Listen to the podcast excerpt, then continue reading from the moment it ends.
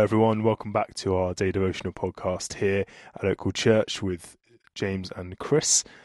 We've been journeying through uh, Tim Keller's book, The Way of Wisdom, which uh, he looks at the book of Proverbs in the Bible and uh, sheds light on some passages. And today we're just reading one verse uh, from chapter 18, verse 8. The words of a gossip are like choice morsels, they go down to the inmost parts. Well, as we continue our series looking at words in Proverbs, gossip makes the speaker look good and the object of the gossip look bad. We might look more at gossip later on in coming episodes of the podcast, uh, but for now, the more general lesson is that words have the power to define reality. Words do not just report facts, they explain their meaning, and that determines how the listeners see the world and live in it.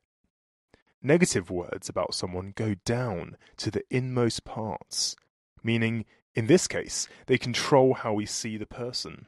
Though God wants us to have the truth in our inward parts, there are many things we would more readily believe about ourselves and the world. And so words that distort reality are choice. They have enormous appeal.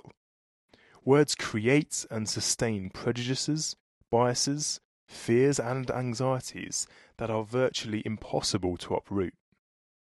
Jeremiah sets a better model.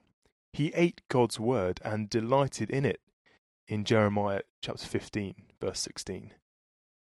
If we do that, then distorting words will not take hold of our inward parts and create a false worldview.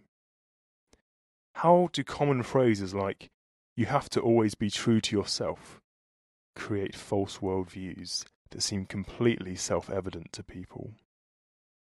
Let's pray.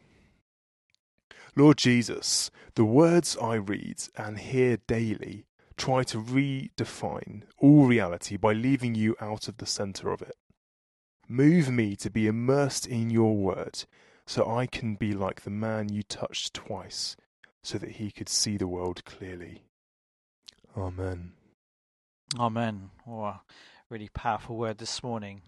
Power of words and the value of investing in God's word and using that as our basis for our reality. We hope you are blessed through this word and as you look into God's word during this day. And we hope that you'll be able to join us for more of these devotions tomorrow.